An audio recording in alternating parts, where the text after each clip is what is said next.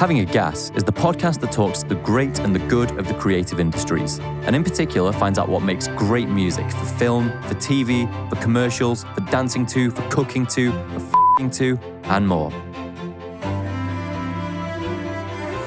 Today, I'm having a gas with Andrew Scheps, a Grammy Award winning producer and mix engineer who has worked on many classic albums, such as By the Way by Red Hot Chili Peppers, Beyonce's eponymous album, and 21 by Adele.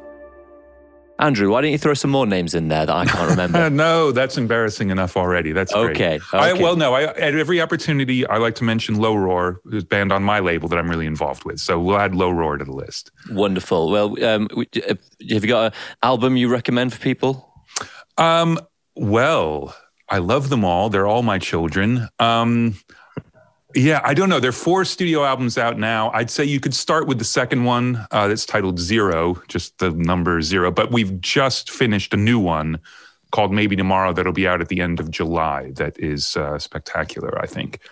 Wonderful stuff. That's uh, July 2021 for the benefit of anyone on YouTube a few years down the line. Um, and we were just before I hit record uh, uh, having a little gas about the fact that uh, Andrew, you're in uh, England right now, and, and you were telling me why you're in England. Yes, well, I'm here because I live here, so it's, it's a good reason to be somewhere. Uh, yes. my wife is English, and we live five minutes from where she grew up, out in the beautiful countryside in Worcestershire. Yeah, it is. Um, very, that, that part of the world, there's something just nourishing to the soul about it, isn't it? You know, tranquil, beautiful. Yeah, it is. I mean, it's the Shire. Yeah. It literally is the Shire. And was, it, it was that part of your requirements? You want to feel like you are there? well, no, my requirements mostly involve pubs, but yeah. yeah, it doesn't help. And where did you grow up? I grew up on Long Island. I was born in Ohio. Then we moved to New York when I was, um, I don't know, 11? Is that right? No, nine, something like that. So I grew up on Long Island uh, all the way through high school, then went to school in Miami, and then uh, from there, yeah, elsewhere. Yeah. So when when did you uh, first notice you were fascinated with sound? Last week I spoke to Yoad Nevo, and mm. uh, he was saying he started pulling cables apart when he was about ten or something like that. I would pull things apart from a young age. I think, as most small children do. Um, I was just I was kind of interested in everything and how stuff worked, and but I always loved listening to music. I played music um, as a brass player, so not not any bands or anything, but I always loved listening to music, and I started sort of thinking about how records are being made. I guess in my very early teens but then didn't see a recording studio until I was in high school. But I would do lights for productions in high school and junior high and things. So anytime I could push a button and something else would happen, that was exciting to me. Now, I had a very similar experience at school being on the sort of technical crew. And did you also have the privilege of being able to skip lessons? Um, you know, I don't even remember. Probably. Yeah, probably. cool. And so what uh, how did you make the transition from doing that to getting your first gig in a studio as an assistant or as an apprentice? What, when was the the moment you began the trajectory you're on now? Well, I the studio structure was still very much in place. I, mean, I got out of college in 1988, so normally you would go from there to get a job in a studio because I, I went to University of Miami and actually got a degree in recording. It was part of the music school, but it's a it's a four year recording degree. Um, but I actually ended up sort of going sideways for a bit and got a job with a manufacturer of this digital audio workstation thing, one of the first, uh, the Synclavier, which that with the Fairlight and the Waveframe and some of the PPG stuff to a point was sort of the first kind of digital synthesis and then sampling and then disc recording units out there. So I did that. And because of that, I ended up on sessions either just to make sure the Synclaviers kept working because my job was to fix them, or then later on programming them. So I was never an assistant employed at a studio. I always came in to do something else and was on sessions because of that. So, what's the um, for the for the benefit of our uh, viewers who are producers who, who make stuff? What's the Synclavier analogous to? Is it most like the digital audio workstation in a physical form? Yeah, kind of. I mean, it started life as a, an FM synthesizer. That was the first thing it was. So a precursor to the DX10 and all of those Yamaha FM synths. Then they added uh, monophonic sampling. So you could actually sample audio, but you could only play back one sample at a time. And so when you played a sample, it would cut off whatever was playing. Yes. Then that graduated into polyphonic sampling. So that would be like any sampler anyone has ever used, software or hardware. And then they added disc recording. Um, so for a colossal amount of money, you could have a 16 track disc recorder that basically you could do basic editing on, and that was it.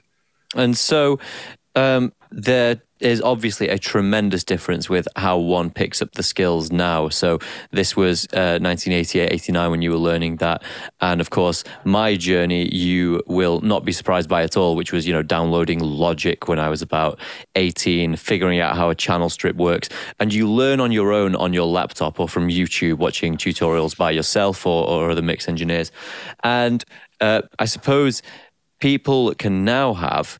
Um, a great deal of experience before they even get anywhere near a studio. And yeah. presumably that wasn't on offer in the late 80s. How would the younger you have felt knowing uh, if, if he knew what we had to look forward to, let's say? I don't know. I mean, because I don't regret anything about the way I did it. I loved going to school for it. First of all, I like to know how things work. I hate not understanding why something does what it does. So the opportunity to go learn about the electronics and the acoustics and the physics behind it and actually fix gear as part of that. Like when the stuff broke in the studio, the students were part of the maintenance team and all that kind of stuff. Um, so I'm really happy about that. I'm happy I got the chance to work on tape, though I don't miss that at all.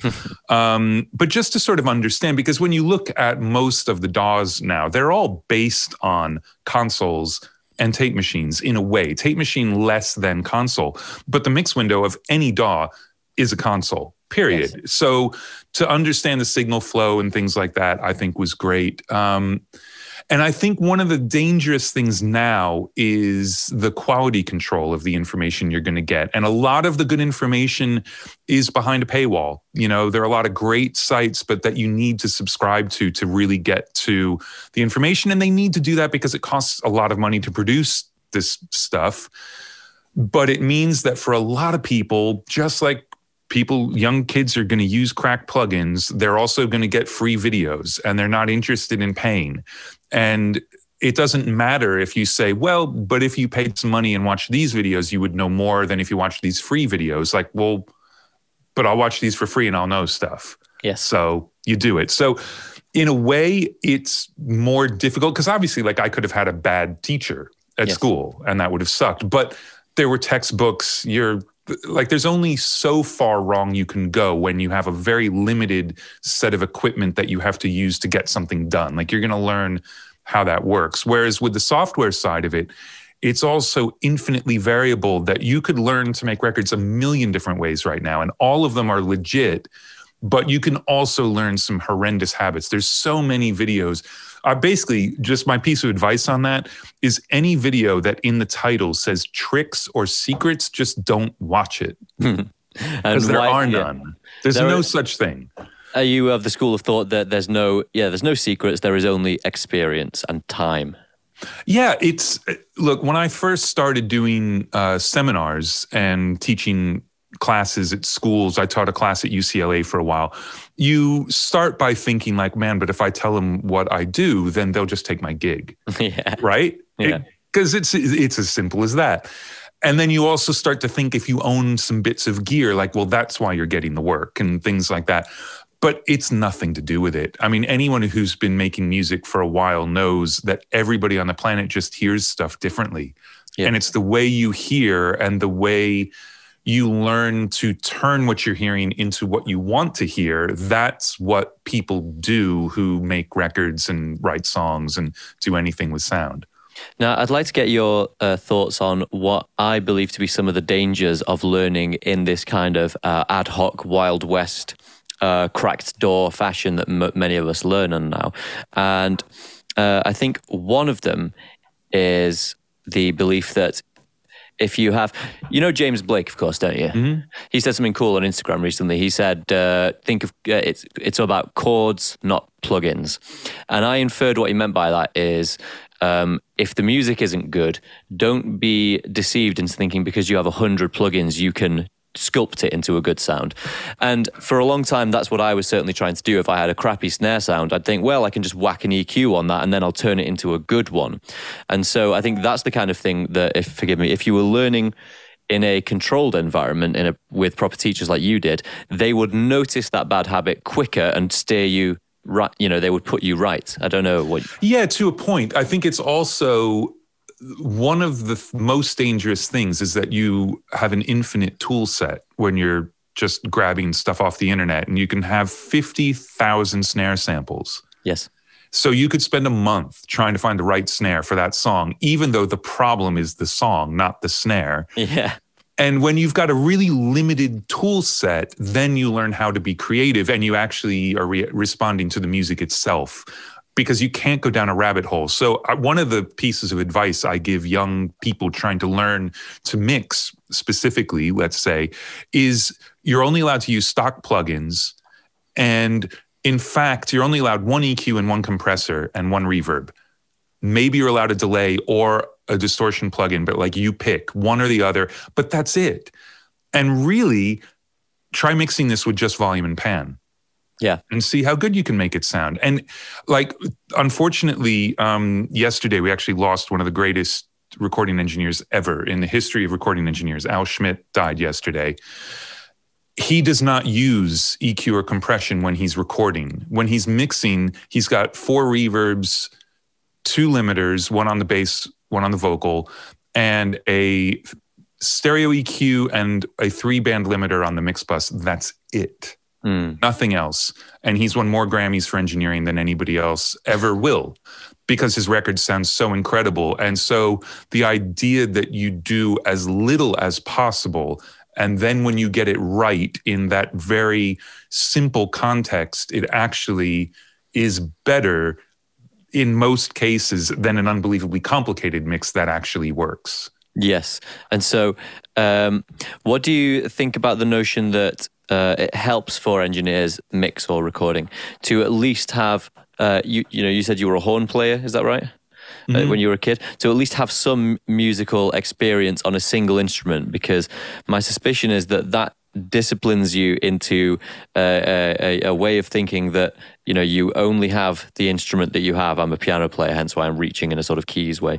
Um, and you can't add more things in order to enhance let's say the dynamics. It has to all come from one place. Uh, do, do you think it helps when producers and engineers have you know at least some uh, instrumental experience of their own yeah, and I don't I hadn't really thought about it the way you just put it, and that could certainly be part of it. But to me, the reason and I know plenty of amazing producers and engineers who have absolutely no musical knowledge whatsoever, but they're really, really good at what they do. But for me, it's as a recording engineer, it's the ability to empathize with the people out there playing instruments, to understand what it is to be alone in a studio with a bunch of people through a window looking at you while you're supposed to be singing. Yeah. That's got to be the most terrifying experience on the planet for a vocalist. And a lot of vocalists are very self conscious and not self confident anyway. So to understand that and to get when a guitar player is having trouble doing something, that just saying like, come on, man, do it. Uh, that's not going to help. And mm. doing that, and then also just being able to talk to the band in musical terms about where you're going to be punching in or the chorus or just understanding musical form. I think all that helps. But like I say, there are people who are fantastic at doing this who don't do that. So you don't need it. But for me, I'm really glad I have it. It certainly helps. Um, yeah, I, I, absolutely. I was uh, thinking what came to mind when you were saying, you know, it helps to be able to tell people where to punch in and things like that. I was remembering in um, uh, the fourth chapter of the Defiant Ones, you know, about Interscope and uh, Jimmy Iovine and Dre. Uh, Dr. Dre is. Uh, giving uh, fee- session feedback in terms of bars. He's saying, "Okay, so we're going to go into bar three, and then you come in on bar four. And I, you know, I that's that uh, made me realize that he has a great degree of musical knowledge because a, a, lot of people, particularly in the DAW world, who I've seen come in and start sort of pointing at blocks and say that bit and then that bit. But yeah, you can see with the the best of the best, often there's a degree of musical knowledge. But again, not always. We're not trying to be exclusive here. Yeah, yeah, but you can have musicality without the vocabulary. Yes. So. um, so you something piqued my interest there because you said that um, a lot of vocalists are very self-conscious. Is it your experience that there are some vocalists who are extraordinary singers and have been on, you know, uh, best-selling records, who nonetheless would surprise you to find that they are quite self-conscious in the booth? Yeah, I mean, it, it's it could be self-conscious in the um, not not confident form of being self-conscious but it can also just be that they need to be in a place to perform. And it's very easy to get distracted and pulled out of that place. So uh, it can kind of go either way but yeah i mean fantastic singers. Like chris cornell sang by after the first Audioslave record i think he tracked all his own vocals from then on. Because it was just easier. He could stay in the zone and he could do it and he didn't have to explained that at the end of a take, he wanted to just sit for a second and not talk. And then, okay, now he's ready to go again. And he didn't want to have to say, okay, I'm ready now. Like it just wanted to happen and be the flow that it needed to be. How was he? How was he tracking his vocals? Was this sort of early digital? You know, yeah, yeah. I mean, yeah. this would have been uh, into into Pro Tools, where he's just set up, you know, and like he knows how to make playlists, and he just sings. So yeah. So that presumably is happening uh, more and more now that we have this um, way of learning that we've been talking about that you know anyone can get DAW anyone can get plugins. Basically anyone can get a microphone or an interface now. So are you finding that uh, in sessions these days artists are more knowledgeable and more experienced uh, with the process of recording than maybe they were in 88 yeah probably. I mean because everybody not everybody, but most people who write music at least are doing GarageBand demos of it on their phone. Yeah. You know, which is a full blown DAW, and you can open those things up in Logic if you want and continue to work and stuff. So, yeah, I mean, I, I think everybody has some sort of knowledge of it. But at the same time, whenever I get into a situation where I can actually be in a studio with musicians and things like that, they'll i mean a lot of them are geeks about it and they've they own some gear and they want to know like hey what are you using know what do you think about this and so you have these conversations about it but in the moment of recording not at all they're pure musician at that point and they're not thinking about what mics you've decided to use on them and how you're recording them or whatever. It, they really do the roles. You can't. It's very difficult to do more than one thing at a time, and I, it's like being a producer and the engineer on the project. If you find yourself engineering, it means you're not paying attention and producing. So you have to sort of engineer on autopilot while you're producing and every once in a while kind of check in and say wow does this not sound like shit okay cool it doesn't sound like shit yeah. let's keep going and so it it's it is difficult to do that and i think with musicians it's the same thing when they're actually playing they're not thinking about the mic and if they are they shouldn't be Yes, I have absolutely. I, I, really sympathize with the distinction you are making there between let's maybe think about it as the science of engineering versus the artistry of creating music. And uh, here in this in this studio in this business, what we do is we compose music bespoke for uh, for picture for advertising, and. Um, often there can be a moment of tension where because you know you're on Cubase, we use Cubase. You're making everything from scratch. You're putting instruments in in a musical way, and then having to quickly mix on the fly. And what can often happen is uh, that someone who hasn't been present for the whole session can come in with kind of this fresh perspective, not being in in the hole of you know staring at the DAW and uh, thinking about the dynamics and the and the EQ and all of that. And you know they can have a much clearer perspective of what's going on musically.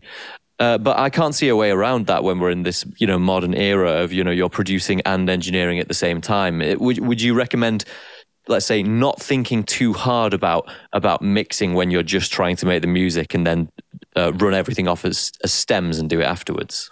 Um, yeah, I mean, I don't know about the running everything off as stems part, but I definitely, when I am producing and recording and I know I'm going to mix, there is a very definite break between the production process and the mixing process.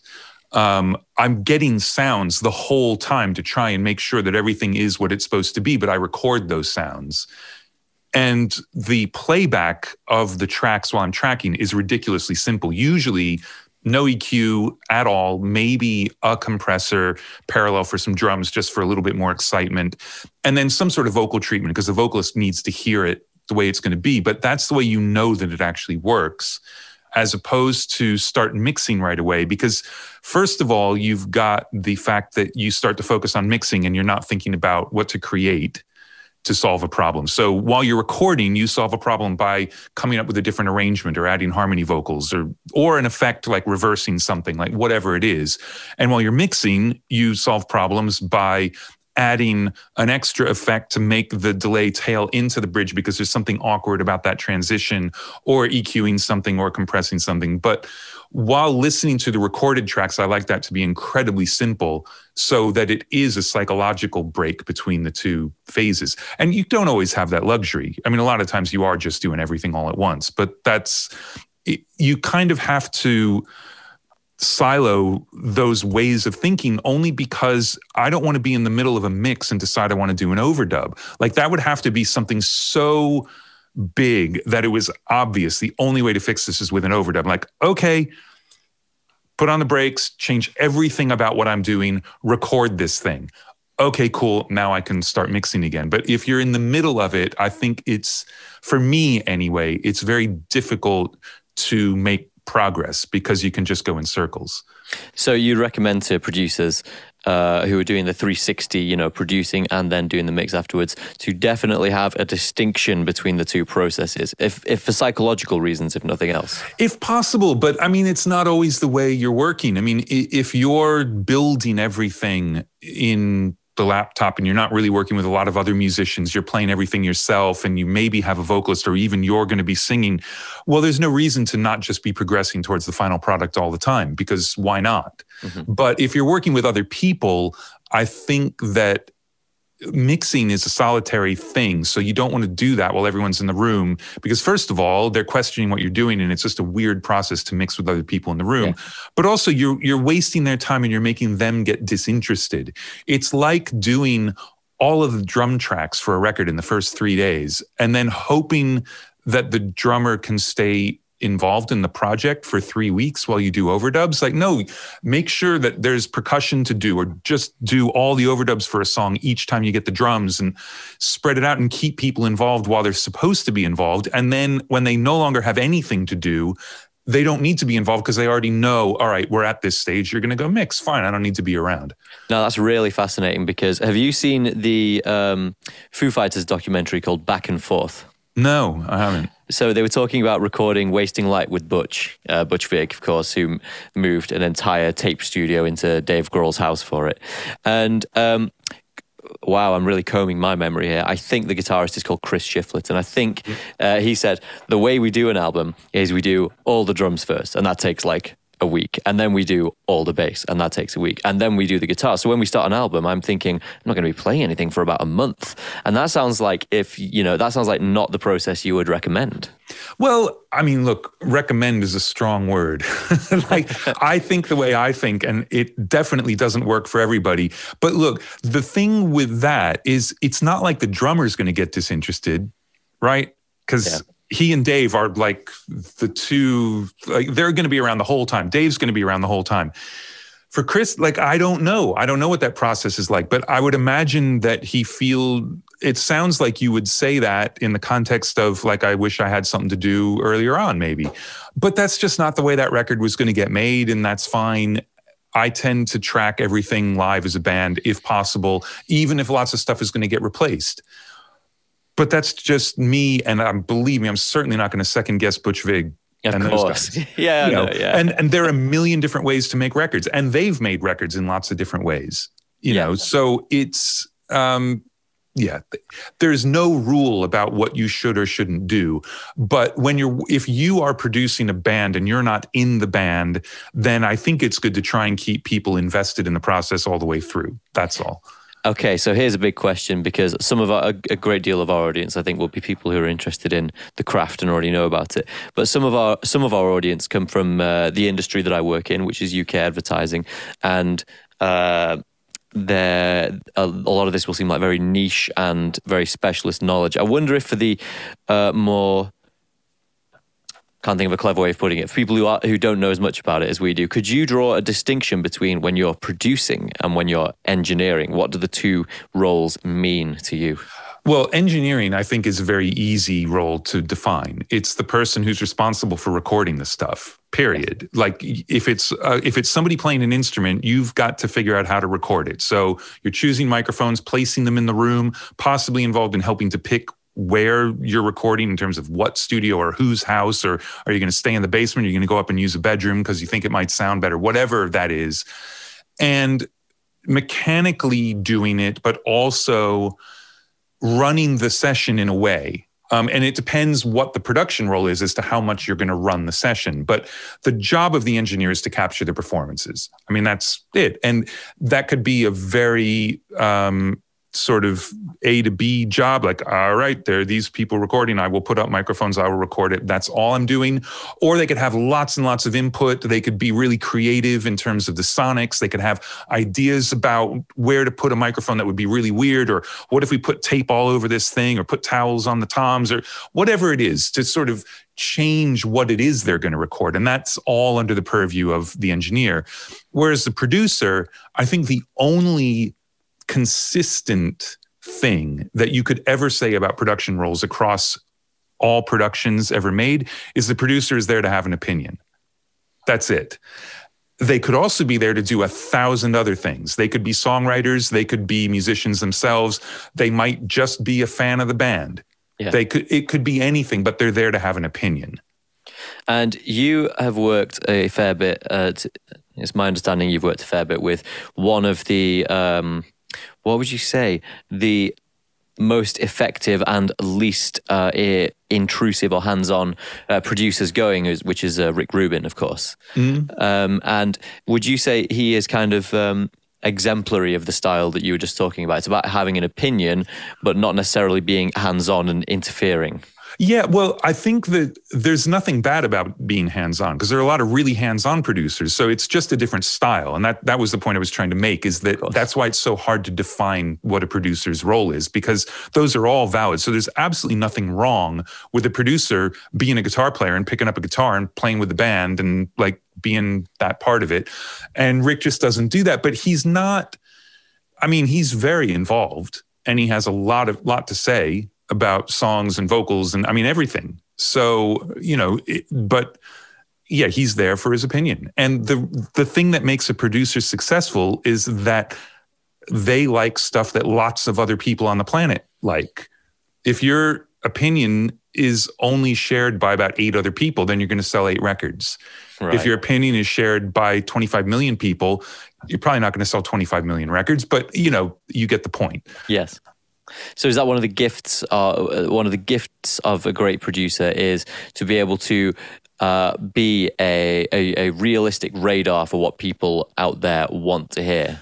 Yeah, but I don't think like you can never know what someone else wants to hear. It's like trying to say, "Oh, why is this a hit?" Well, yes. you're going to get it wrong. So, it's not to try and gauge what you think the public are going to want, but it's to be convinced of your own opinion enough that there's a vision that you try and help the artist achieve. And that vision could just be the artist's vision. It might not have anything to do with your opinion, but you're there to just help them do that. Or you could be shaping it, or it could be your vision. There's certain projects where the producer that it is their vision and the band is just kind of there as raw material. And that's just different producers again. But if you ever are doing something because you're trying to figure out what how other people are going to react to it, I think that's when you fail because you're going to get it wrong. You're absolutely going to get it wrong. You have no idea what people are going to like. Yeah, and this, uh, like everything, like you said at the beginning, it all comes through experience. uh, when did you first make the transition, you know, across the threshold from engineer to producer to someone whose opinion was sought when you were producing a record?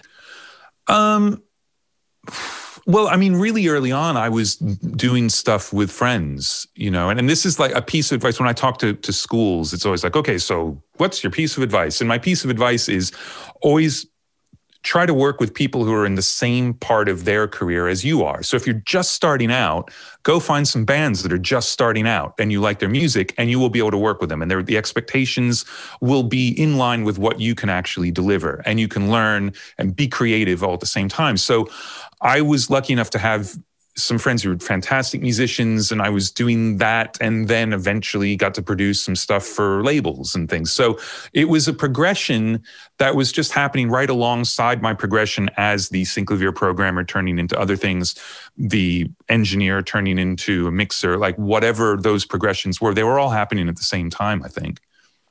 So the um, moving uh, a fair uh, well, you know, many years forward into basically just the last uh, year and a half. Uh, you mentioned at the beginning that you uh, have a label now. And one thing that I would be interested to know is what have the pressures been of operating a label since March last year, since we entered the pandemic? Well, the good thing for me is that my label has basically one artist on it.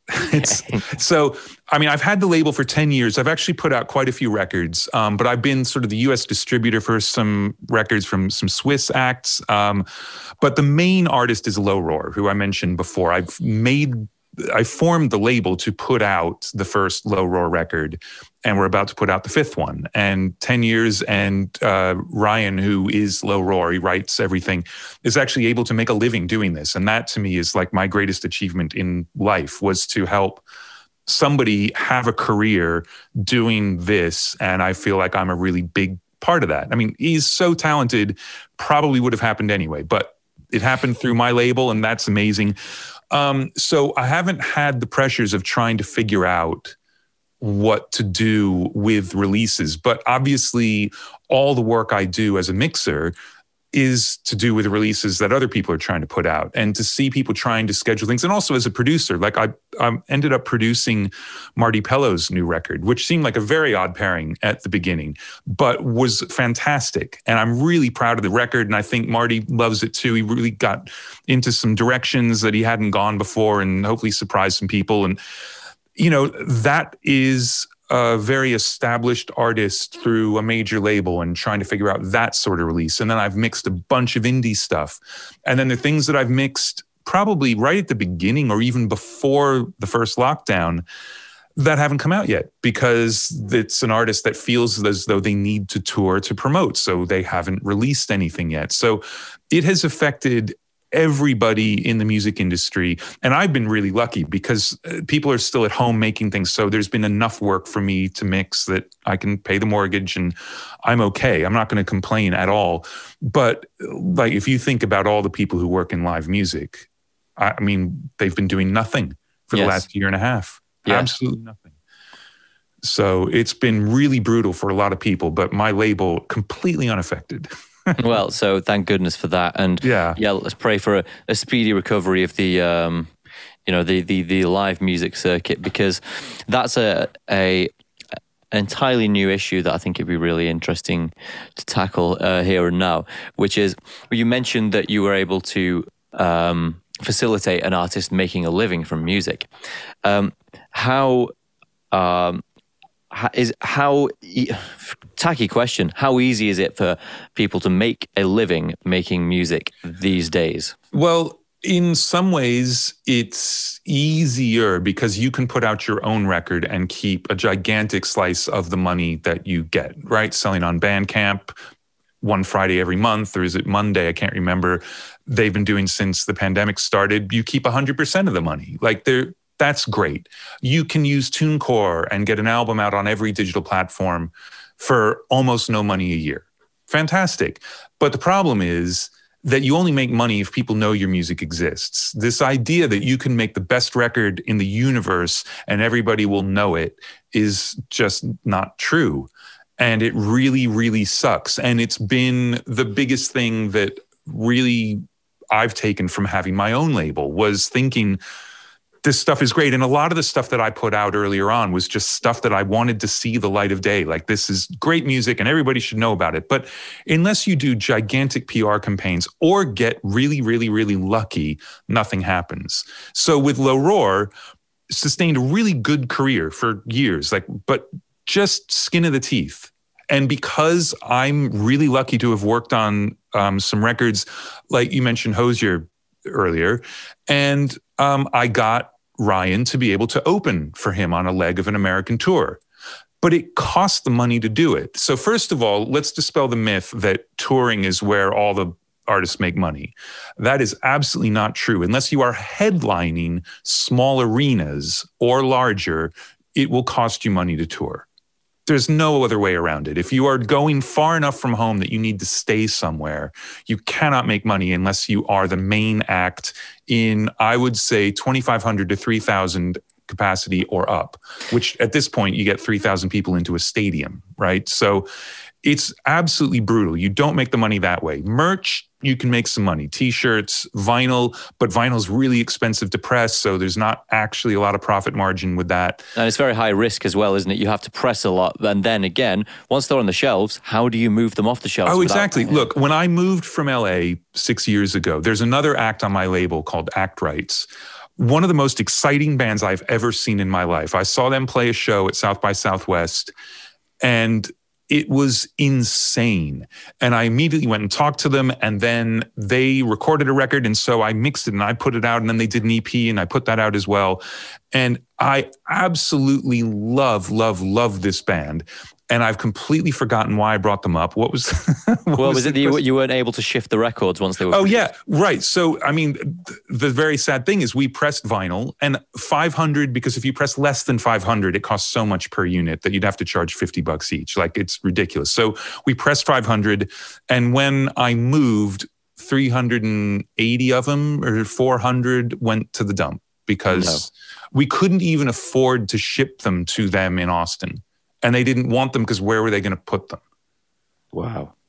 So, so, so I mean, yeah. briefly going over some of this that we've that we've just heard there. Um, can you help us just from an arithmetic point of view, uh, arithmetic point of view, understand why, unless you're headlining these kind of venues, it's impossible to generate any profit on? Well, let's say, I mean, these numbers are going to be completely made up right now because I yes. don't remember the specifics. But if you're the opening act playing like a half hour to 40 minute set on a tour like a Hozier tour, which he's very popular, but he's doing probably 5,000 seat venues at the most at yeah. this point when they were opening for him, you're going to get I can't I don't even think they were getting 500 bucks a show. I think it was much less than that they have to drive themselves. They need fuel. You need at least one person with you. So it's a three person band, and they needed one person to do front of house and tour manage and drive and do absolutely everything else because otherwise, none of the guys in the band would ever have slept. So you've got hotel, you need to rent a van because nobody owns a vehicle that's going to carry all that gear. You have to insure the van. You're buying all your own food because there isn't catering at these venues and you're getting 500 bucks a night but you're not playing seven nights a week. So you make zero money but have to stay somewhere. So i think for most of that tour they were doing like one hotel room so that everybody could have a shower. Wow. And so it's, it's literally because it costs more to exist every day on tour than you can make. Yes and and the exposure is why you say like look we could do a club tour and it would cost us much less to do it. We could play every night, and they would actually put like if we could, we'd we'd fill up days off with small gigs. But sometimes there's an injunction against that. You can't play too close to another venue you're playing at, even if you're not the headliner. So sometimes that would be difficult. But you just you feel like, well, all right, but we're going to play in front of 25,000 people in the next month. So that's worth it you know, you sell some stuff and you get a little uptick in something or other. But the thing that finally got us to this kind of plateau of where Ryan is making a living and doesn't have to really. I mean, we still worry because who knows what the hell is going to happen. Is Hideo Kojima, who's a game designer who did, I think, Gears of War, and then he did Death Stranding that came out a couple years ago. He was in a record store in Iceland and heard Low Roar and thought, oh my God, I love this music. And so he did the first trailer for Death Stranding, which, if you're into video games at all, it was like a major, major, major event. It had a low roar song playing in the video. When the video game came out, there were 21 songs from Low Roar in that game. And that quadrupled our digital sales immediately. Wow immediately. And obviously they've come back down, but they've stayed at a little higher level. And if you go look at any of the videos on YouTube of Low Roar playing, the comments are full of Death Stranding brought me here. Death Stranding brought me yes. Here. And it's, so it's that kind of and that's a random thing. We had publishers looking for stuff. We paid for campaigns and trying to get the music licensed. It's very atmospheric beautiful music you would think it would be easy to license. Turns out it's almost impossible. And when you say easy to license, you mean easy to sync on like film? Yeah, easy to sync. Like why we should be able to get film placements. And so there were like a couple of small TV things. But anyway, so something that was not shopped at all, just a video game creator loving the music and saying, I'm using that. That's what made this all work. And so you said at the outset, either a lot of money for PR or good luck. Now, this is good luck. Yeah, and you can spend a lot of money for PR and it doesn't mean a thing. Yeah. Have you seen artists uh, try to throw money at the page and they just don't ship records? Yeah, I mean most of them. Like we did. We we spent money on the first couple low roar records and you know, fan favorites, darlings of some really great places like KEXP, which is pretty influential in the yes. States for independent music and things. They love him and he can play there anytime he's touring through. And so hopefully with a new album, because they're doing stuff remotely, he'll do it. Um, but even that, like, you know, what do you sell? Another 16 streams that day. Like it doesn't amount to anything. You need hundreds of thousands of streams to actually make those numbers budge one way or the other. Yeah. And a hundred thousand streams is a lot. Yeah. So it's it's yeah, really difficult a friend of mine did 500,000 streams on Spotify, and I think he saw zip because the uh, well, the, the 500,000 streams were because he was on a major label for that single. Obviously, a single deal, you know, nothing outside of that. And uh, you know, a fair bit of money got spent on the PR, got on Radio 1Xtra, which of course in the UK is, you know, if it's hip hop, that's where it's going to get heard the most. And again, half a million streams, and then tapers off. And of yeah. course, the if you're on a single deal and you're an, an, unestablished artist with no bargaining power, your label will say, "Oh, right, well, you know, up to a certain point, we keep all the profit." Because we have to pay for they have to recoup the money they've spent. Yeah it's it is really really difficult. And I, i'm not one of these people who thinks like all the major labels are evil or you know no. it, it, every business model can work but it's what you just described is exactly what the problem is. You can throw enough money at anything to get it visible. You can get it on radio. You can do all this sort of stuff but it has to be sticky Mm. And it's one of the things like with Low Roar, which has been amazing, is that the numbers aren't gigantic, but they're ridiculously sticky. Yes. Like my my distributor has said for years that he's never seen numbers like this. They kind of go up and then they come down a little bit, but then they just stay there. Yeah. They don't tail off. He could sell 300 tickets in pretty much every single city in the United States and Europe and wow. Japan and South America at this point. Couldn't sell 1,500 in most of those places, but he could have between three and 500 people show up immediately in all of these places, and they would. And so, why do, uh, there are a lot of great venues in the UK where people can people do tours. We have Band on the Wall in Manchester, which is one of my favourites, and um, it sounded before like you were saying venues of that size, three to five hundred. Uh, even if you're the headliner, doing touring on those venues isn't going to make a mm, you know uh, make you a multimillionaire. Not why, if you're not if you're staying in hotels along the way. Yeah. Why, why do people i mean stupid question because obviously for the love right? But why do people do it beyond that? How are they existing? Or is it just all part of it? Yeah look it's all part of it. And and and I could be totally wrong, and there might be this financial sweet spot where there's a certain size venue that you can tour and do that, but it it's difficult they're not making a lot of money. But I think the thing is, especially for people outside the music business. I mean, you know, what's the first thing like when my local pub, obviously not a lot of music business people around here. When they found out what I did, they're like, "Oh, so you don't work?"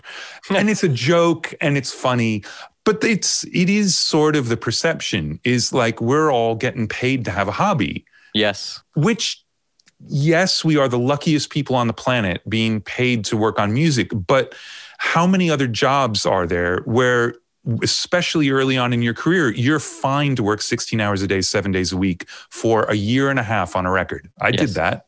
I had seven days off in a year and a half working wow. on a record. That's not because it's the dream gig and we're all just hanging out taking drugs. Like, yes. we're working. So it is very hard work and it's very unknowable work, but we do it because we couldn't possibly do anything else. And I can only imagine what it's like to be an artist like that.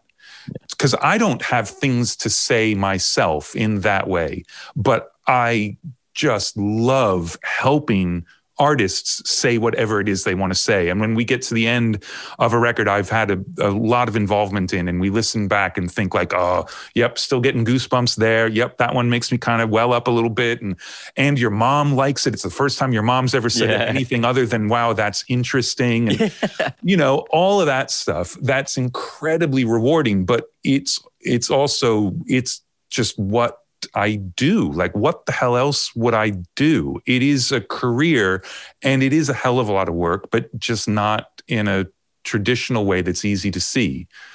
Well, I just love that there's someone in a pub in uh, Worcestershire who told the uh, an engineer who's worked on Adele and the Chili Peppers that you don't have a real job. So. Oh yeah, absolutely, and it's not just one guy; it's all of them, and they love taking the piss, and they're yeah. dear friends, and we play cribbage. You're like, and that's fine. And I actually, it's one of the things I loved about leaving LA was that people don't care here. It isn't everybody's like, "Ooh, what are you working on? What do you, you know?"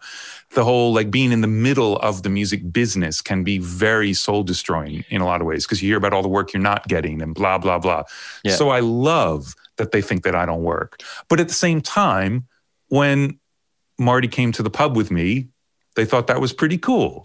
Yeah. You know, so it, it's it's all good. But I love, yeah, the attitude is very refreshing, and it keeps you humble too, because it's very easy to get wrapped up in your own self about what you're doing and how important it is. And however much you want to make the argument, and I would absolutely make this argument that art is vitally important to human beings as a species. Yes, there, it's not keeping people alive that often.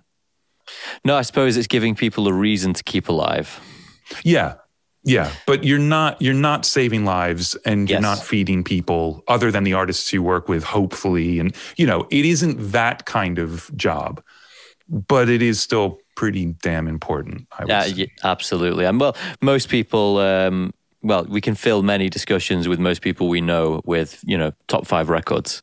Um, and so, but uh, uh, the industry that we obsess over the most in our studio, being the advertising industry, uh, has the same insecurity that you just mentioned, which is to say that there was a, a, a, a the chairman of Saatchi and Saatchi at the beginning of the pandemic wrote an article with the headline saying, "We don't save lives, and that can be difficult to just live with. And so, uh, what you may have noticed if you watch any British TV is that a lot of adverts have become preoccupied with kind of social purpose and you know saying we are actually doing something to change the world and save the world a bit. Um, maybe that's just a a symptom's the wrong word because it sounds medical, but maybe that's an effect of the era we're in, you know, because we're all so connected via social media. Well, yeah, I mean, look, it's the I wish I could remember the name of, but it, what's it's like the pyramid of needs. And oh, you're you thinking of nothing, Maslow's hierarchy of needs. Yes, exactly. So when when you have to eat and find shelter, well, that's what's important.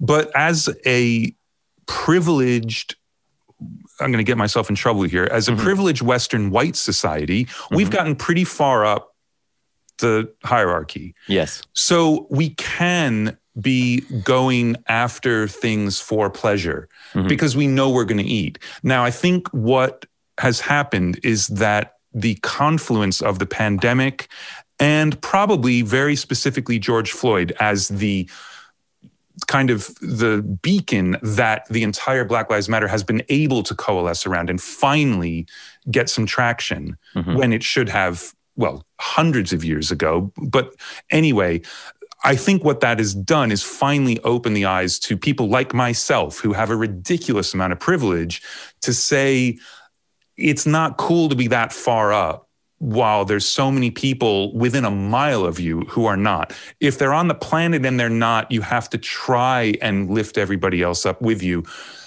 And then you start to get to the underpinnings of why we're allowed to have the privilege we have is because of exploiting people. And then that gets very uncomfortable for everybody.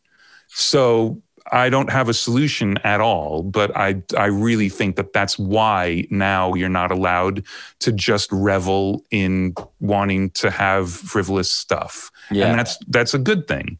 Yeah, it could. Who knows? It could also be a, a, a, an effect of the fact that like you say, our society, the one that we have both across the span of two lifetimes, you know, been born in and lived in, it's been it's been a an affluent society for so long that now it's no longer novel and you know we feel the need to address some uh, things that we ought to be addressing. Because of course my grandparents uh, were still I asked my, my grandmother's 93 I asked her about growing up here in Salford during the war. And you know she would say as a matter of routine uh, oh, you know my family was me there was uh, Auntie Elsie and there was this there was two twins that died at childbirth and then there was this person who you know got sick and died. And it was just normal to them to have you know many family family members and some who didn't make it. Whereas for us, it's unthinkable to live like that. Right. But then if you really look at this country as a whole or the states as a whole, there are a lot of people still living with infant mortality rates that are insane. Yes. Absolutely insane. And yeah, I'm not going to go further because I don't know enough about it, but it's there. Look, I, I well, no, I'm not going there. That's all right. we can move on. There's just there's so much stuff to say about it. I mean, look, anybody who wants to know what the official stance of this country is on the history of slavery with this country, go get the life in the UK test that you have to take when you want to move here. It was something you've done, I take it. Which is something I did last year.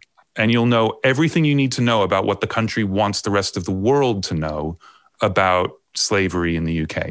Wow, and you don't, uh, but you don't want to elaborate any further on that. Well, I can elaborate. Uh, the only thing that's in the book is that when slavery was abolished in the UK, then the UK was pretty good about raiding slave ships to free the slaves. It doesn't talk about the hundreds of years before it was made illegal. Just completely not mentioned. Wow. Yeah. And, and it's, it's, look, it, it's really difficult to write about your own history. Like, hey, by the way, we're all assholes. Yes. Uh, you know, so I get it in a way, but like that's, you can't get more. That, that is the official UK government's view of history. And I'm not saying this particular UK government. That book does not get updated every time there's an election. So this is not a Tory thing or a Labour thing or. Yeah. It's nothing to do with that, but that is the government's official version of history. So you're um, officially a citizen here now, I take it? I'm not a citizen yet. No, that's why I was not sure I really wanted to talk about it. okay. Going to get a letter. No, no, I have my indefinite leave to remain, which I guess they can revoke based on this uh, interview. But uh, yes, no, I, am in the midst of applying for my citizenship at the moment. Yes. Uh, amazing. Well, you know, uh, I'm sure you. Um, I'm sure you'll be as you know welcome here be, uh, uh, everywhere based on what you said about your um, uh, let's say enthusiasm for Schadenfreude and British, you know, attitude towards success, which is that it's not really that important. you know, St- Steve Coogan noticed that UK sitcoms really enjoy people suffering. Fawlty Towers, you know, Alan Partridge, these kind of things. Uh, Dad's Army, I don't know if you ever saw that. Whereas US sitcoms, there's usually a degree of success with the characters. If you watch something like Frasier, the dude's obviously a millionaire, even though he's struggling in relationships. Do, you, what are the, some of the things that you've really noticed? About uh, moving over here that uh, you know definitely mark it out as British and and then something that you you know like about that? Well, I think that, and it's not completely peculiar to Britain, but it is you know very much a part of British life is pub culture. Yeah. And I think that there are a few things about it, and especially here. And I don't know because I mean, I haven't lived in London since I lived in there for a couple of years in the late 80s, early 90s. So London is a totally different place than that. So I can't yes. speak to the cities, but pub life here, it's very, very common to see multiple generations of a family in a pub at the same time. And they might arrive together or they might not, but they will be there. It's very common for children to have their first drinks out with their parents. It's just a thing you would do that. You socialize. It's also not that uncommon for families to still all live near each other, different generations of families. And part of that is the the thing people sometimes make fun of, like, oh yeah, I went to live in the next village over and I didn't like it, so I came back. But but I think that one of the things is, and I can only contrast this to the US. In the US, the drinking age is 21. Here, the drinking age is 18. By the time you're 21, you're not going out for your first legal drink, because obviously you've been drinking for years anyway. You're not going out with your parents for your first legal drink. You're probably not even at home. You're mm-hmm. at university or even past it. When you're 18, you're probably home or you've just left home first year of uni or something like that you're going to come back you're going to go to the pub with your parents. And i think that and i'm grossly oversimplifying though but I, I think there is a thread of multi-generational communication in families that is fostered by that. Obviously it doesn't always take mm. and people are different everywhere but i do think that that is something that is very special about english culture See, that's interesting because we went over to New York and DC in 2010. And uh, my mum pointed out, she said, you can't see people out out here. There's, you can't see as much of a preponderance of people obviously having bingy nights out. But then it sounds like maybe from the way you're describing it, it's that that that that culture may still be there in the US, but it's concealed because, of course, officially under the age of 21, you're not supposed to be doing it. Yeah, there's definitely part of that. Um, yeah, I mean, I guess you know. Well, here's another thing: is all the pubs closing at eleven unless you're in cities where they stay open later. Like everybody's getting a Vindaloo at the same time. Yeah. So it's a little different. Where like New York, I mean, you know, 4 a.m. is not uncommon to have as a closing time for a bar. So yeah, that's just different. Yeah, of course. I mean, there's so much that um, we could talk about on that front because, of course, until very recently, I didn't know you were in the UK. Uh, we've talked a bit about that, and of course, about the engineering thing. Some of the people who uh, regularly uh, tune into this podcast and um, in my industry and and and just in general would uh, be very disappointed if I didn't at least ask about some of those major, major mainstream records that you've worked on. And so uh, maybe we could start with, uh, you know, 21 by uh, Adele, which was just when I was 18, that was the soundtrack of the entire country. Everywhere you went, someone like you was playing very loud somewhere, or someone was singing it on karaoke in Market Street, something like that. Um, what was what was your involvement? How did you come to be involved in the project? Well, that was um, a Rick Rubin production, the, the tracks that I mixed. Obviously, there are all the tracks with Paul Epworth and Fraser Smith and the different writers, Dan Wilson. But uh, at one point, Adele went to LA to work with Rick, and they cut uh, the entire record with a band, and Greg Fidelman recorded that. And at that point, I was mixing a lot of records for Rick. And so it came up. I mean, it was almost like a scheduling thing like, oh, hey, you're not doing anything right now. Do you want to mix these Adele tracks? And at that point, she'd already decided she was going to go back to the original versions of some of the songs. So I mixed seven songs.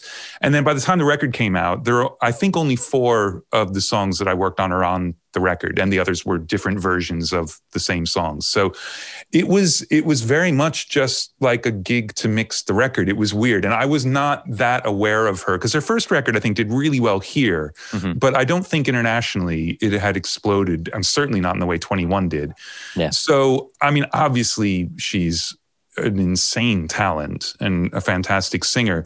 But like I knew way more about the guys who'd played on the record on those versions of those songs because I'd worked with them so often with Rick than I did about her. So for me, it was um, it was a mixing gig and yes. it was great and you know won a grammy for it so you can't argue with that that's pretty awesome um, but yeah it wasn't this sort of thing where as i'm working i'm like oh my god this thing is going to be gigantic and i didn't work directly with her so yeah. it's a very boring story i have about it well you knew you said you knew uh, some of the musicians on it and uh, do, i don't know it sounds like there were some sessions with some musicians and some sessions with others. I'm not sure. Yeah, I mean the the Rick Rubin stuff was there was a basic band like Chris Dave and Pino Palladino and um, Smokey Hormel was playing guitar. I'm not going to remember everybody, which is going to make me feel bad. So I'm going to stop listing people now. And with some of those people, like with Smokey, I'd made a bunch of records with him. So I knew him really well. So, and again, I didn't record the record, so I wasn't working with them on that record, but I knew more about them as musicians when I got the tracks, like put, oh, there's Smokey. Like I believe it was Smokey's idea to do uh, the cover of Love Song, you know, the Cure track as a yeah. as a bossa nova. I think that was his thing, like a really down tempo version, and she absolutely killed it. Like that's my favorite. That's my favorite track on the entire record, to be wow. honest. Um, but yeah, it was more that that was an it was a Rick Rubin record in the midst of. I think I worked with Rick on and off for twelve years or something like that. Was it Rick who brought you into the Red Hot Chili Peppers? Uh, yeah, I can't remember I mean, I think he was producing the record, certainly. I mean, I think my name came up through other people who were already working with him. And it was, I'd gotten a call to do some work on One Hot Minute and couldn't do it, which I was really sad about because I was a huge Chili Peppers fan for years and years. I saw them in 86 when I was in Miami. Um, and they were playing punk clubs at that point, and it was incredible. But then I came in on, uh, by the way, to work with John Frusciante to finish up overdubs. And that was like my first introduction to working with the band was John just walking into the room and like, all right, let's go. Not like, hey man, who are you? But like, all right, let's go. Like he had something in his head and like he was ready. Need to get like, it okay. Out okay, let's go. And so that was that was amazing. And then obviously I worked with them for the next few records as well, which was great. And so you were on By the Way and Stadium Arcadium. Stadium Arcadium and I'm with you and yeah. the I'm Beside You collection that came out after that. Yeah. And I'm sure there's no one's at liberty to speak about this yet, but do you know if they're going to do anything else now John Frusciante's back? I don't know. I mean, you would think so because otherwise I mean, they make records. It's what they do. So yeah, but I don't know anything. Yeah, no, I mean, I'm just well, all of my friends, we're all just sat with bated breath, hoping for a tour so we can see that magic lineup. I liked Josh Klinghoffer though, and you know, I, I thought Josh was really cool. Um, but yeah, we're just we, we're all desperate to see the you know the by the way lineup. Well, and I think some of the shows from uh, the end of the Stadium Arcadium tour too, when Josh was playing, he was playing keys and, and guitar as like the extra musician on that, were pretty spectacular as well, having both of them. Yeah, but uh, we were. Um, we, some, me and some of my friends have this bizarre tradition where every Christmas we'll, we'll have like a concert movie. Don't know where it came from. It just kind of emerged out of the void. So, you know, we do Shine a Light, Rolling Stones, and we do Stop Making Sense. And we watched uh, Slane Castle. And of course, the, the guys were all like 42, 43 at the time or something like that. And it was just the most energetic and insane, you know, uh, powerful sound you've ever seen. So I'm always envious for people who've had that firsthand experience of being in the room when it happens. Yeah. Oh, they're, they're amazing amazing. Yeah. I mean, every iteration of that band I've worked with is just, it's a joy. To be in the room while they're playing is just insane. Yeah. It's incredible. And knowing, as I presume, have you been in bands before? No, no. I mean, I played trumpet and French horn. So no, there's no space for French horn on the next Chili Peppers album. No. Uh, okay, well, I've I've played trumpet on a ridiculous. I mean, not on tons, but I have played trumpet on albums. But it's always me and Pro Tools by myself in the room. No one gets to witness Just setting that up a debacle. Mic, you know? Yeah, yeah, yeah. yeah. Um, okay, so what about uh, you were involved with Beyonce? I believe is that right? Yeah, yeah, that was a very last minute thing. Um, Tony Maserati was mixing the record. It was a self titled one, the one that sort of came out by surprise on a Friday. And they were working and I think there were two songs where one of them they just weren't quite getting what they wanted, and there was another one that like no one had even really had time to dig into, and nobody knew when this record was coming out. I mean, nobody. Like I got a call saying, "Hey, man, the Beyonce record's out." Like are you fucking kidding? I printed the last mix like 12 hours ago yeah. and it was out. So we didn't so what, it went to mastering in that time as well. They were mastering every single mix that we did in case it was the approved mix. Oh my God. And cutting them into the videos, because of course the album came out with a video for every song. So every version of every mix was put into the videos and mastered in case it was like, yep, that's the one. Okay, album's done. So, but I came in very much at the end and just worked on those two tracks, and it was great. It was really amazing. I loved um, No Angel.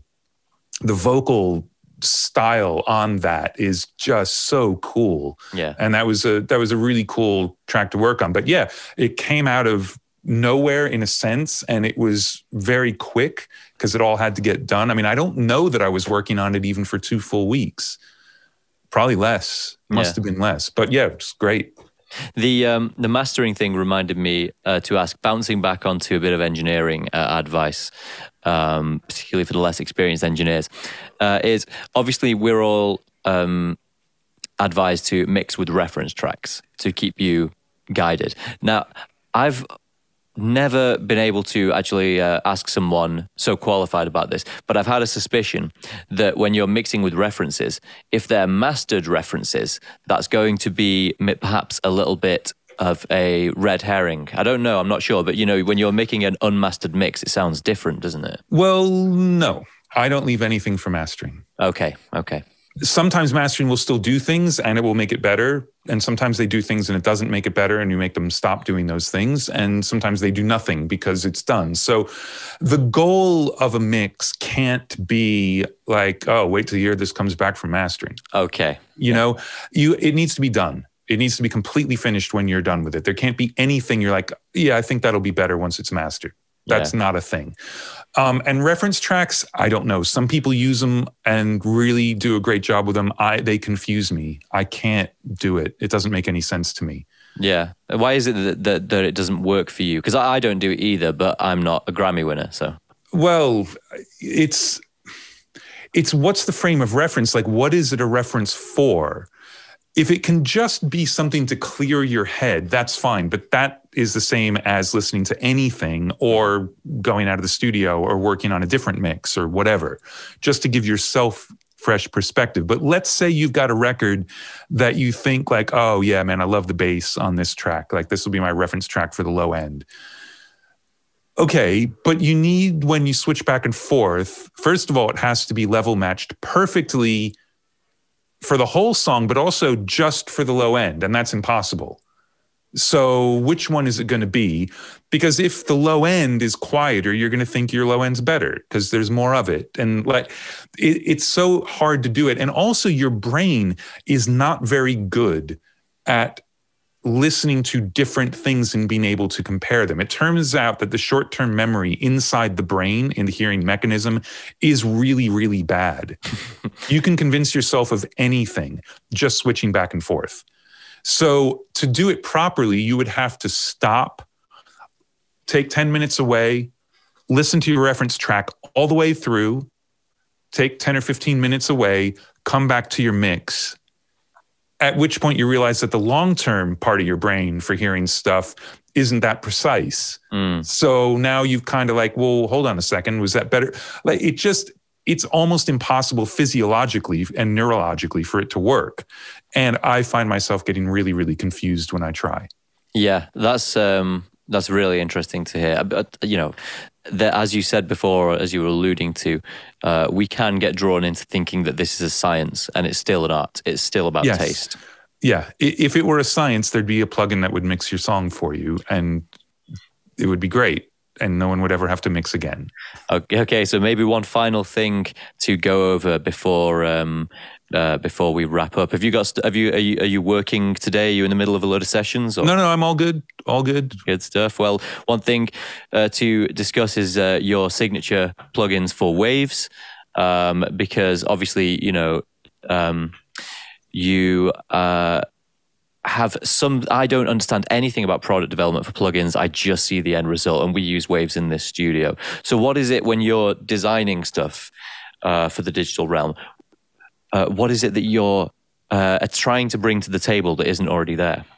Well, the three plugins are actually really different, the three that I've done with Waves. So, excuse me, the first one was about emulating a specific piece of gear. And it was it was a plugin that they wanted to do. They wanted to do the Neve 1073, which is an iconic mic pre EQ from the 70s.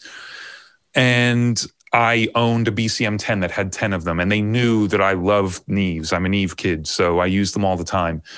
And so we decided to collaborate. And then on that one, my goal, because there are lots and lots and lots of plugins that emulate analog gear.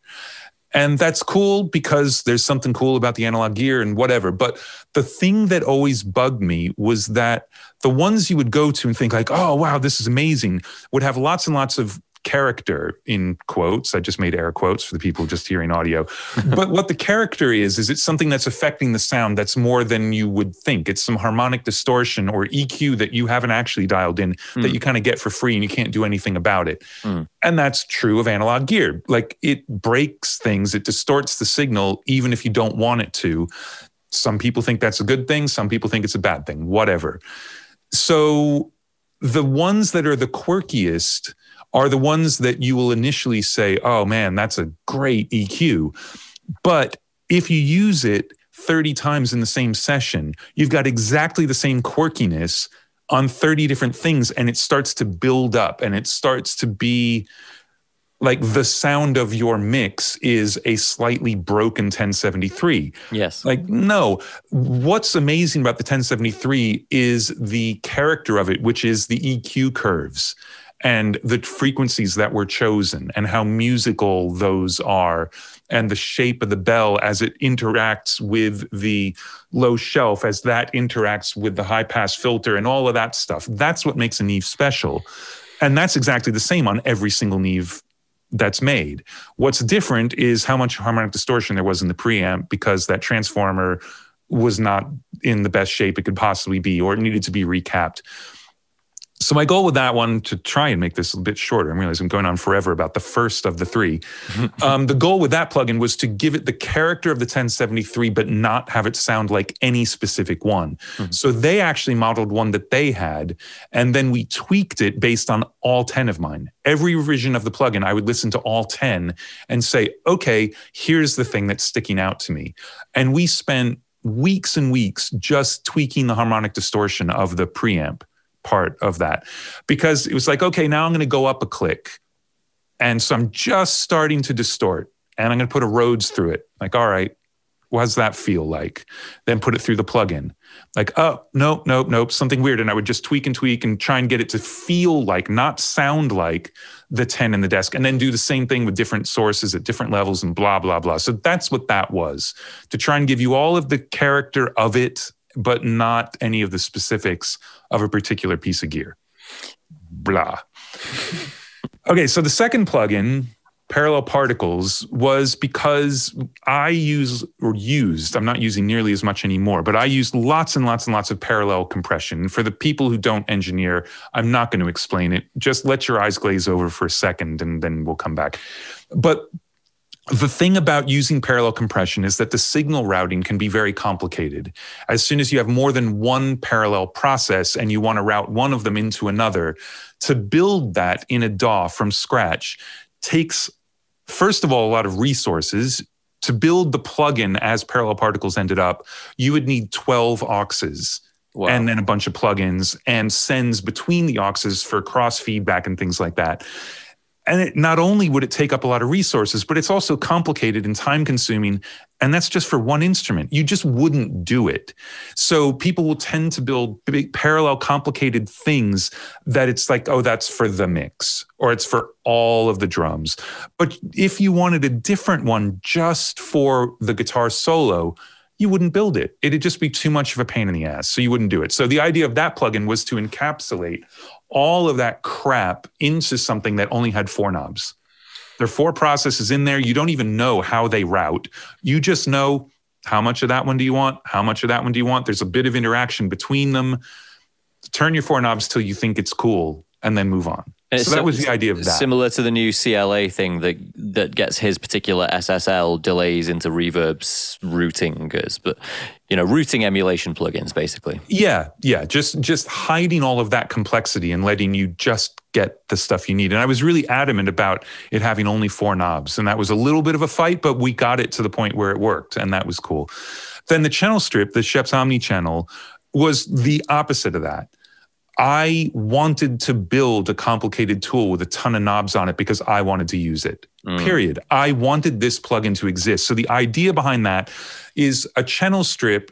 So you can have an equalizer, you could have a compressor, you can have a gate, you can have a preamp emulation thing, you can have a de-esser, and those can all be separate plugins.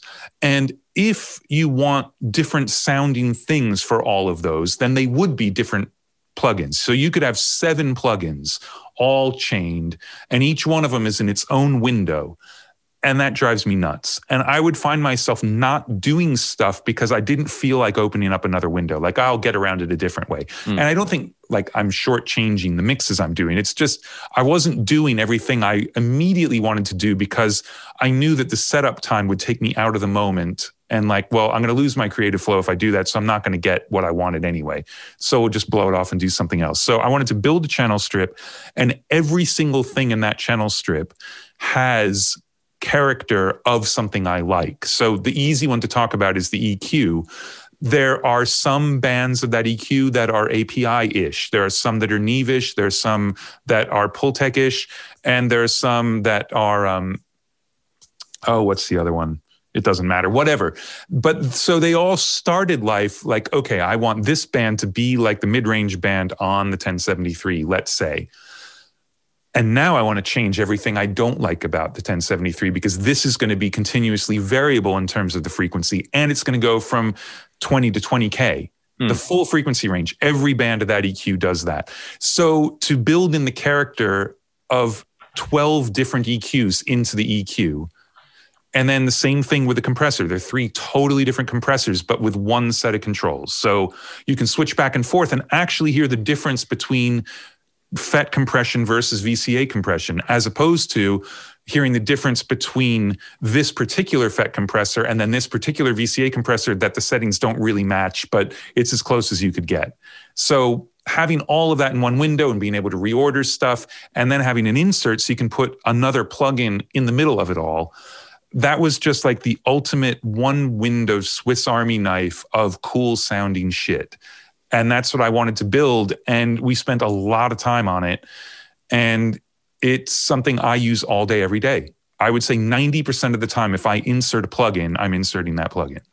So you're not someone who starts with a, uh, you know, um, your timeline on your on your DAW, and you don't just apply a channel strip plugin to everything. No, no, I don't do anything all the time. As a I have a template, yeah, no routine. Yeah. I have a template which obviously has a routine built into it because it's stuff, but I don't use all of the template on every mix. And I use, I pick and choose, and the template changes. Like once a month, I'm doing a save as because I get sick of something or I think of a better way to do something or whatever.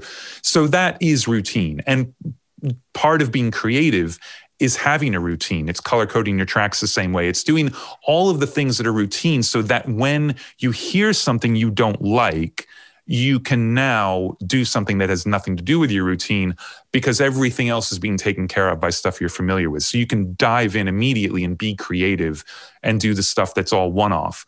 So for me, it feels like everything I do on a mix is one off. But mm-hmm. the reality is, it's all built on a foundation of things I've built before. Yeah. Even though those things change. Yeah.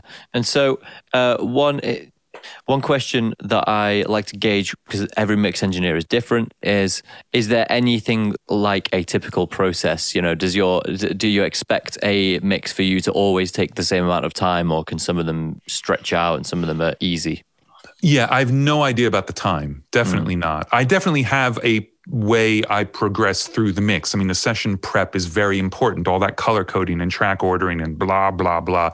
Where half time you're not even listening to music, you're just doing it. Do you spend a lot of time organizing before you start gain staging and listening?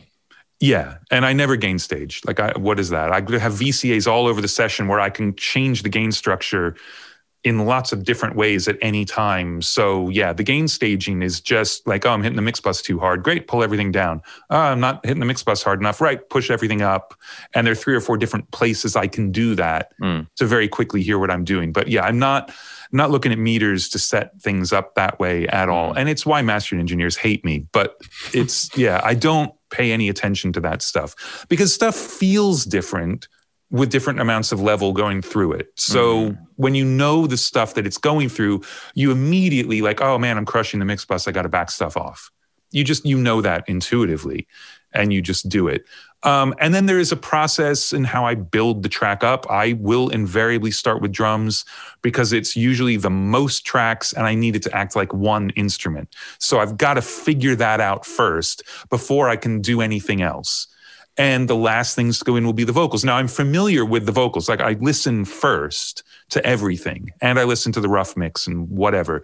So I get a handle on what the arrangement is and I know the job the vocals are going to do. I'm not like saving it for last then like oh i didn't realize they were singing there or not singing there like i know what's coming but the vocals go in last um, and they are always the most important thing in the mix so it's not like they're not going to get care and attention but it's just once they're in all that matters is them so you might not be getting the most out of the really intricate guitar arrangement in the second verse if the vocals in all the time because you can't focus on those details while the vocals in. So I like to build the track up to the point where I think it all works, then get the vocals in. Then usually there's some stuff like, oh, right, well, with the way the backgrounds are, now I got to kind of rethink what I'm doing with this or that or the other thing. And sometimes not. Sometimes the vocals just come in and you tweak them and then they sit and then that's where you are with the mix. So, but that's generally the process. In terms of the amount of time, I have no idea because I don't work on one mix at a time. If I'm mm-hmm. mixing a record, I work on the whole record all at once. And as soon as I am bored or distracted or don't know what I want to do next or don't want to do what has to be done next, close it, move on to the next song. And then I come back to it later that day, the next day, like whenever its turn comes up again. Wow, it's really interesting to hear the, this amount of detailed information coming from, you know, someone someone like you, no pun intended. Because uh, um, I you, know, so, uh, there is so much advice out there. There's so much information out there. Some people will say, "Ah, the first thing you do is you get all your clips in, you just turn everything down to minus infinity, and then you you know move. You put the vocal up first, then you move everything around it, or the first thing you do is the drums, and then you or you get the kick drum and the bass first. But it sounds like it's much more fluid than that. Like there's no one way of doing things. You have to adapt yeah. to each song. Look, at the end of the mix, everything is in. Yeah who gives a shit how you get there? It's all gonna it's all got to get in at some point. So it can go in in any order and it just is what order can you build a mix where you don't have to go back and redo a bunch of stuff? That's the most productive and creative way forward. So whatever that is for you is how you should work. And there are people who work with vocal first. Great if this weird gain staging thing of making sure that the level is exactly something at some point in the signal chain, if that's what makes you be able to mix quickly and fluidly and creatively, you should absolutely do that. Mm. But if you find yourself in the creative flow, and then look at a meter and say, oh my God, I'm at minus 18. I'm supposed to be at minus 16 at that yeah. point. Like, what the hell are you talking about? Ignore it. Ignore it. It doesn't matter. It absolutely doesn't matter. You can always change the gain structure later if it turns out it does matter. And most likely it doesn't matter. Wow. Are there any um, things that you um, would is there any one thing that in particular you would like to flag up and just say to people uh, don't do it because you see people doing it. My thing is, I see too many people advising that you pull, you know, a single band up to like, you know, 16 dB and sweep around in this kind of, and then pull it down when you don't like it. Yeah, but I mean, most of the time you're not going to like plus 16 of any frequency. So, yeah. yeah. I mean, look, that's the best way to find annoying cymbal frequencies that you want to dip out. Of course. Like, that's a technique for surgically cueing. Sure, I'm not a Tonmeister. I can't listen to it and say, 3783 that's the frequency. Like fuck i don't know. It's somewhere between 2 and 5k yeah. And i'm going to find it by turning it into a band. That's why my channel strip if you hold down control and turn any of the frequency knobs it just turns the whole thing into a bandpass filter so you can find stuff. So yeah you should absolutely do that. But you're only doing that because you've heard something like man the cymbals are really harsh when he's on the crash ride. I got to do something about that in this section. Not I need to go through. Okay, the thing I would advise you against doing is soloing up every track and working on it. That is mm. ridiculous. Nobody listens to the tracks in solo. And I can give examples. There's a Rival Sons track I mixed where if I had gone track by track, I would have high passed the room mics because there was a bunch of bass bleed into the room mics for the drums.